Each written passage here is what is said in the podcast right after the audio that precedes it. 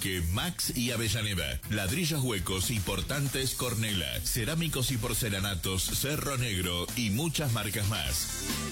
Atendemos todas las tarjetas de crédito. Materiales para la construcción. El Corralón. Acceso Hipólito Irigoyen en 665. Teléfonos 470750 y 470751. Atención de lunes a viernes de 7 a 12 y de 14 a 18.30. Sábados de 7 a 12.30. Si andas medio perdido, perdido, perdido. Per- per- per- perdido, perdido. Volvé al punto de partida. Kilómetro cero. Kilómetro cero. Estoy enfermo de poesía. No puedo parar de leer ni de escribir poesía. Toco tu boca, dedo toco el borde de tu boca. Voy dibujándola como si saliera de mi mano. Ejemplo. Yacíamos en un lecho de amor. Ella era un alba de algas fosforescentes. Kilómetro cero.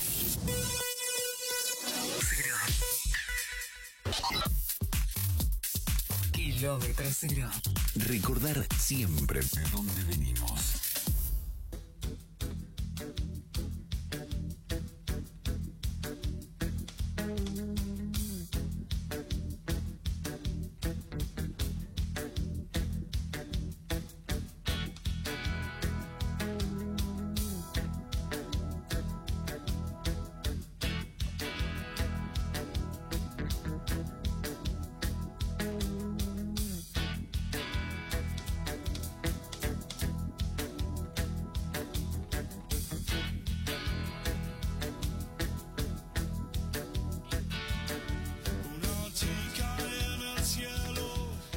Volvemos al aire, 36 minutos pasan de las 10 de la mañana y ya está con nosotros en nuestra mesa de trabajo como todos los martes, Elia, la señora Juliana Chacón, a quien le digo buen día por la mañana, ¿cómo le va? Buen día, buen día. Viene muerta de frío, ¿eh? enojada Este con la no temperatura, está enojada con la temperatura porque tengo frío, tengo frío, tengo frío, tengo frío. Es como que no puede pensar prácticamente del frío que tiene. No hace tanto frío, señora. Y viste, pasa que no me muevo. Hay que moverse, hay que moverse más. Bueno, ¿cómo anda? Bien, bien. ¿Cómo anduvo el fin de semana? Perfecto. Eh, ¿Se fue al baile, ese, el, el- el bolichón, el galponazo? No, no, ¿A la clandestina? ¿No, ¿No, fue a la clandestina? No. No. Pero nos tenemos que avisar y tenemos que ir a una clandestina. ¿Vos decís? Sí, sí. Bueno. Tenemos que ver qué es eso, qué es ese mundo. Antes de morir no lo tenemos que conocer. Tenemos que pasar a la clandestinidad. En algún momento digo yo, ver, En cualquier Nos momento. sentamos las dos cuando seamos grandes, tomamos un vino y decimos, ¿te acuerdas cuando fuimos a la clandestina? y salimos por la ventana porque vino tal y nos conoce. Bueno, Claro, una vez más. Claro, tal cual. En fin, ya lo hicimos, yo sé que lo hicimos de chica, pero esta edad estaría súper, hiper, archi divertido. Bueno, Primero tengo que entrenar, ¿eh? Pues si hay que correr y no me muevo y vamos tengo con frío. molestar. Está bien. Vamos con los molestar. Con los está molestar, vos tenés una y yo tengo otra. Un- Doy una fe. zapatilla. cada Exacto. una. No, Están no, caras doy las fe que tenemos, que tenemos un molestar cada una. Bueno, y saltamos cualquier cosa, no hay problema. Y sí, bueno, los tacos se los dejamos a quien se quiera poner Ya tacos. no puedo, Nosotros ya vamos no. con la boleta.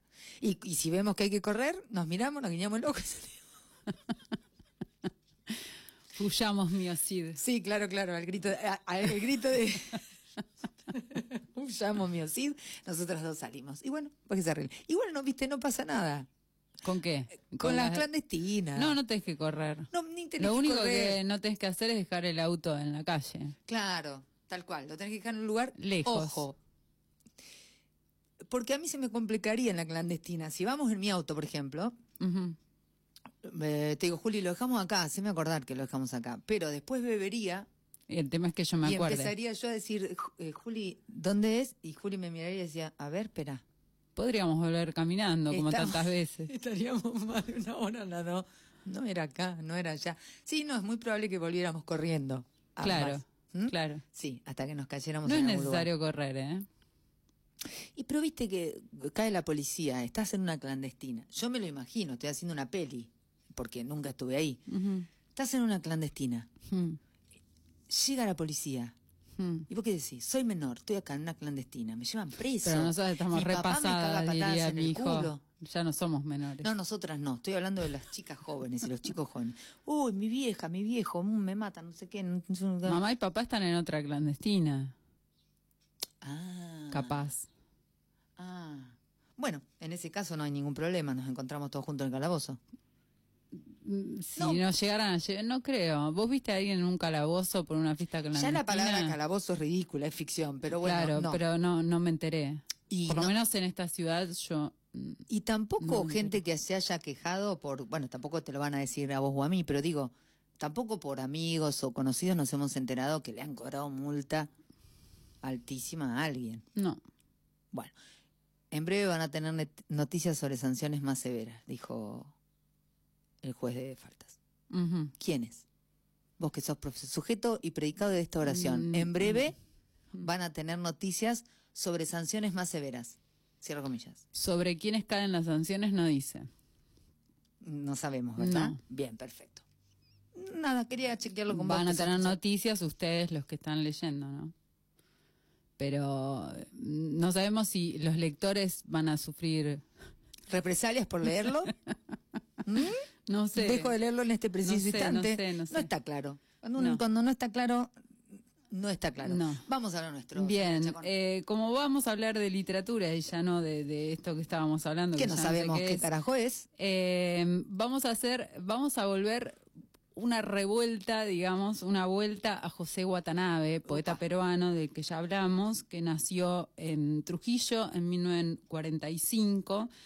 Eh, bueno, ya hicimos una columna sobre él y hoy Flor. decidí traer otros poemas eh, sobre este poeta al que se lo llama eh, poeta del refrenamiento. ¿Por qué? Eh, ¿Por qué, profe? ¿Por qué? Bueno, hay una referencia a sus ancestros. Él tenía un padre japonés y una madre mestiza, eh, descendiente de indígenas. Y entonces él cuenta en el elogio del refrenamiento eh, cómo sus padres, debido a sus culturas de origen, eran muy pocos comunicativos y tenían una escasa tendencia a comunicar sus emociones, eran tranquilos y austeros. eh, y esto se ve reflejado absolutamente En su poesía. Este poema pertenece, los, los poemas que voy a leer pertenecen al libro Animal de Invierno, eh, que fue publicado por la editorial Bajo la Luna. Este se llama Acerca de la libertad. Esta mañana han comprado un pájaro, como se compra una fruta o un ramo de flores. Dicen que Hokusai compraba pájaros para liberarlos. También Leonardo, pero midiéndoles el impulso y el rumbo. Posiblemente en la infancia he pintado pájaros, pero jamás les he hallado relación exacta con los aviones. Estoy tentado a liberar este pájaro, a devolverle su derecho de morir sobre el viento. Me van a pedir razones. Sentiré la obligación de hablar acerca de la libertad, pero mi familia, que es muy lógica, dirá que afuera solo, con el viento, a ver qué hago. ¿Vos sabés que me lo acuerda este peruano? ¿Sí? ¿Te acordás de la columna anterior de Watanabe? Sí, porque sí. La mantis religiosa. Sí, lastima, cualquier- lastima, lastima, este señor. Bueno, la mantis ya, ya lo leímos, también está dentro de este libro, eh, que es un libro que, que, mm, digamos, reúne poemas que hablan acerca de los animales, digamos, de la naturaleza, cosa que en Watanabe es una gran temática. Este se llama Planteo del Poema. Yo quería escribir un poema, un estudio del canguro hembra que termina de procrear, su cangurito en una bolsa membranosa que lleva guisa de dental. Ampliando un poco la imagen, debía identificar esa bolsa materna con mi dormitorio. Y dentro de la bolsa dormitorio estaría mi hija recién nacida y un tanto edípicamente yo mismo. Mi mujer, la cangura, debía administrar esa bolsa de cemento como parte de su cuerpo, estableciendo su materialismo sobre ambos, incluso sobre las cosas. Cuando llegó mi hija yo sospeché esta conversión y tuve miedo. Mi hija pudo tener alas y largarse por la ventana, pero decidió ser como papá y mamá que no saben volar. Por eso fue menester que la habitación se convirtiera en marsupia, donde ella terminaría de criarse arrojándome sus olores de talco y caca y convirtiendo los bellos pechos eróticos de mi cangura en pechos nutricios. También debía hablar de mis actitudes de mono alrededor de su cuna, diciéndole cara de poto, pero babeante, pero progenitor, pero a sus órdenes. Yo debía escribir ese poema. Espero hacerlo algún día. Juli, ¿te escuchas bien? Mm, Mazo. Escuchas ruido, ¿no? Mm, Como, sí, estoy medio rara. Como ensordecida. El amplificador del au- auricular. El amplificador del auricular. Bájatelo un poquito. Me lo bajo un poquito. Sí. Ahí. Donde te sientas cómoda. Ahí no me escucho nada, nada, nada. Nada, sáqueme un segundito del aire que lo, lo acomodo en dos minutos.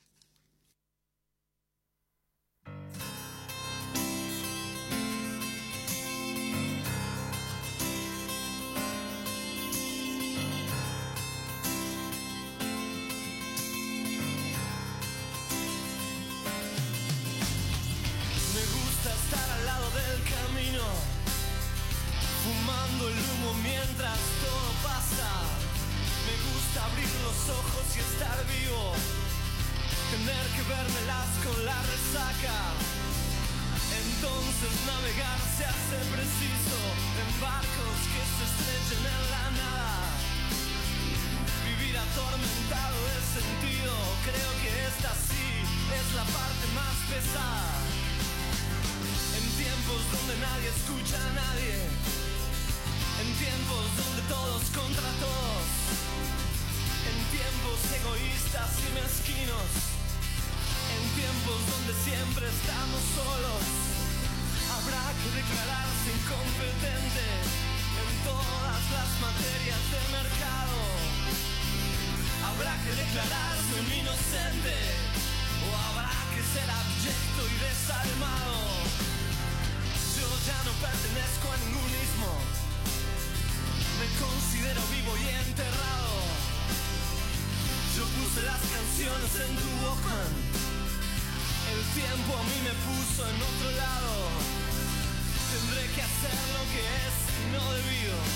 Tendré que hacer el bien y hacer el daño. No olvides que el perdón es lo divino. Y errar a veces suele ser humano. Nunca hacerse de enemigos que no estén a la altura del conflicto. Que piensan que hacen una guerra y se hacen pis encima como chicos. Ya estamos. Bien. Bueno, vamos con otro poema de Watanabe. Este se llama Poema del Inocente. Bien voluntarioso es el sol en los arenales de Chicama. Anuda pues las cuatro puntas del pañuelo sobre tu cabeza y anda tras la lagartija inútil entre esos árboles ya muertos por la sollama. De delicadezas, la del sol la más cruel que consume árboles y lagartijas respetando su cáscara.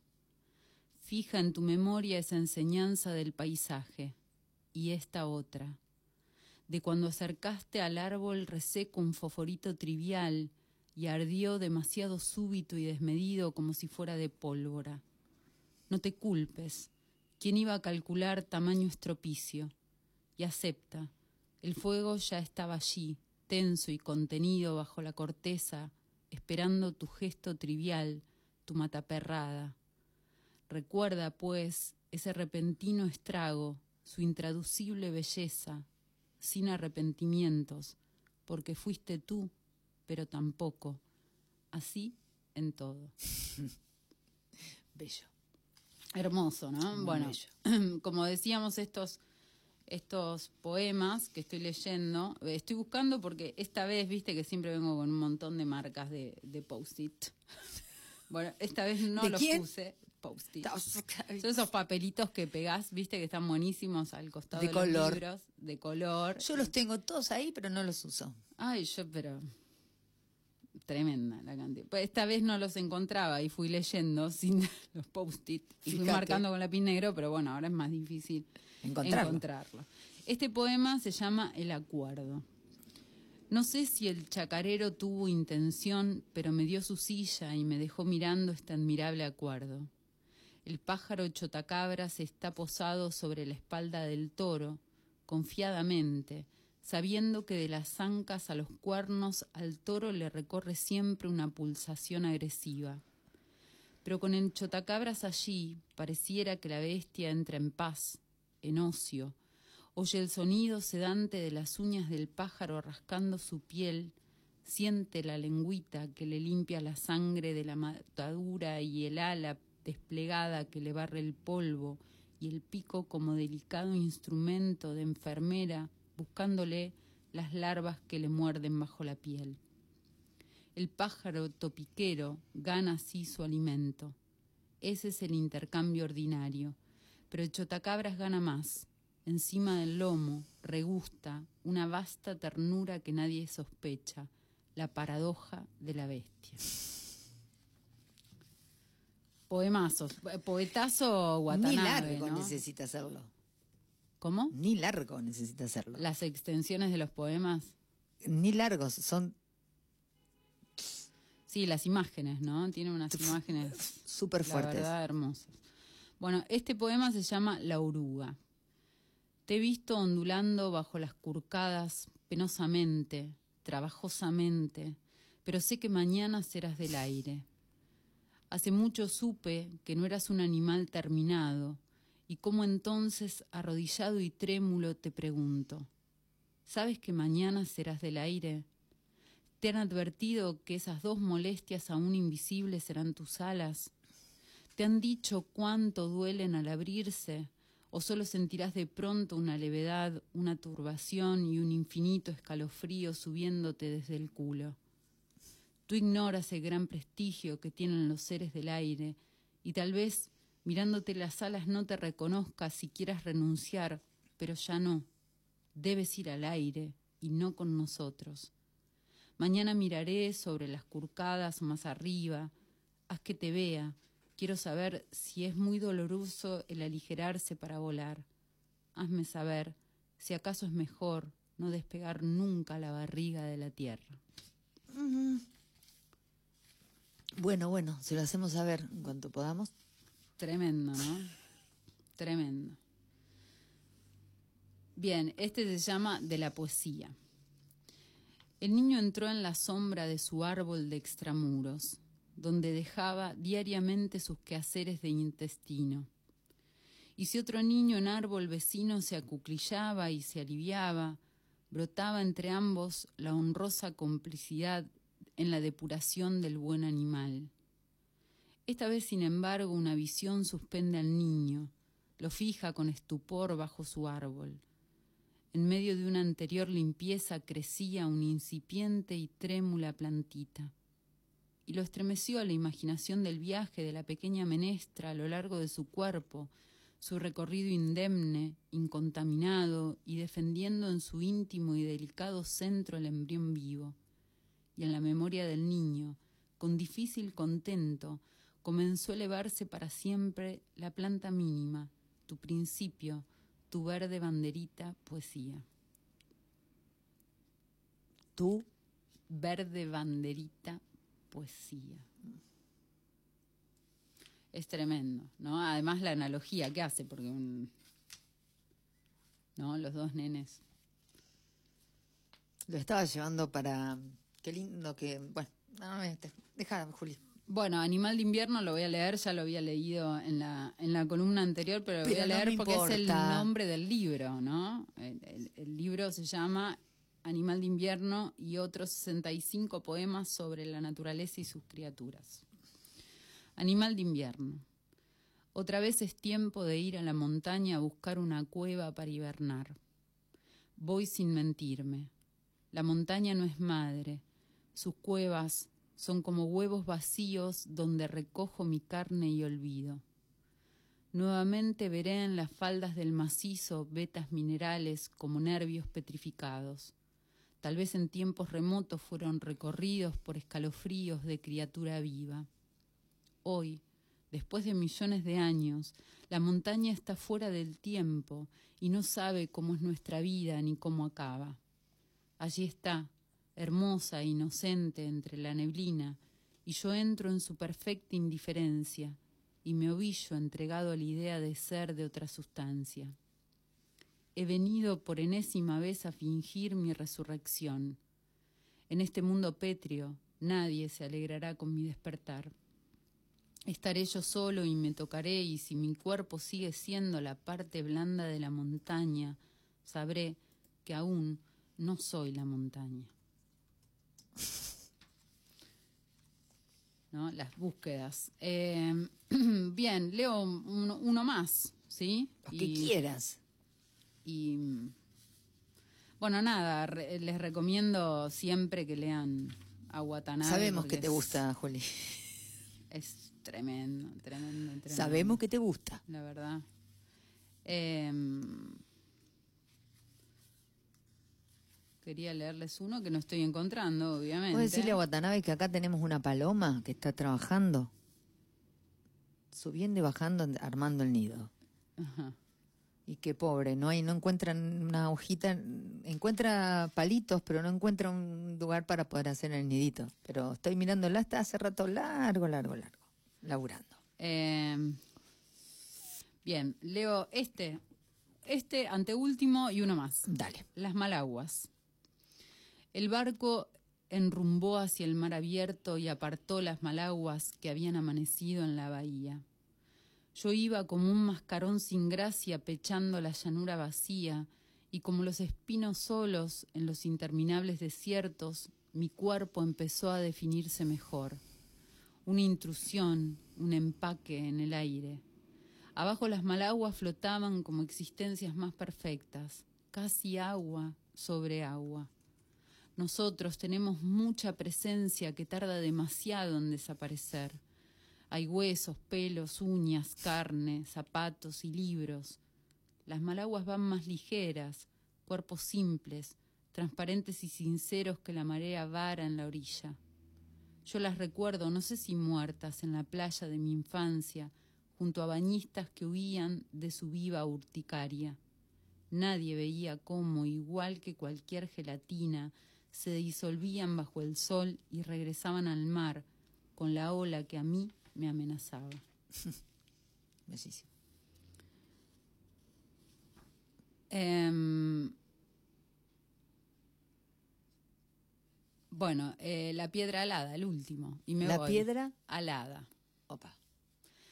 El pelícano herido se alejó del mar y vino a morir sobre esta breve piedra del desierto. Buscó durante algunos días una dignidad para su postura final. Acabó como el bello movimiento congelado de una danza. Su carne todavía agónica empezó a ser devorada por prolijas alimañas y sus huesos, blancos y leves, resbalaron y se dispersaron en la arena.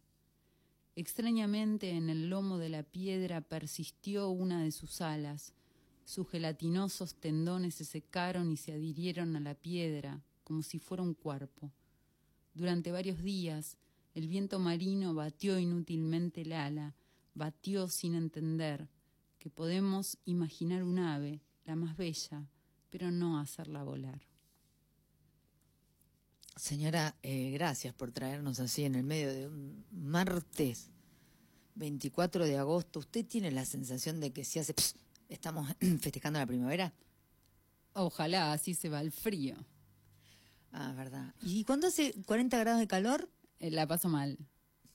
Y bueno, yo soy una persona inconformista. Eh, la esperamos el martes que viene, por eso la queremos tanto. Hasta el martes. 58 minutos pasan de las 10 de la mañana, pasó Juliana Chacón en kilómetro cero. Kilómetro cero te cuidamos de los chismes, las roscas y la data del pasillo. Kilómetro cero. Kilómetro cero. Va siempre a la fuente.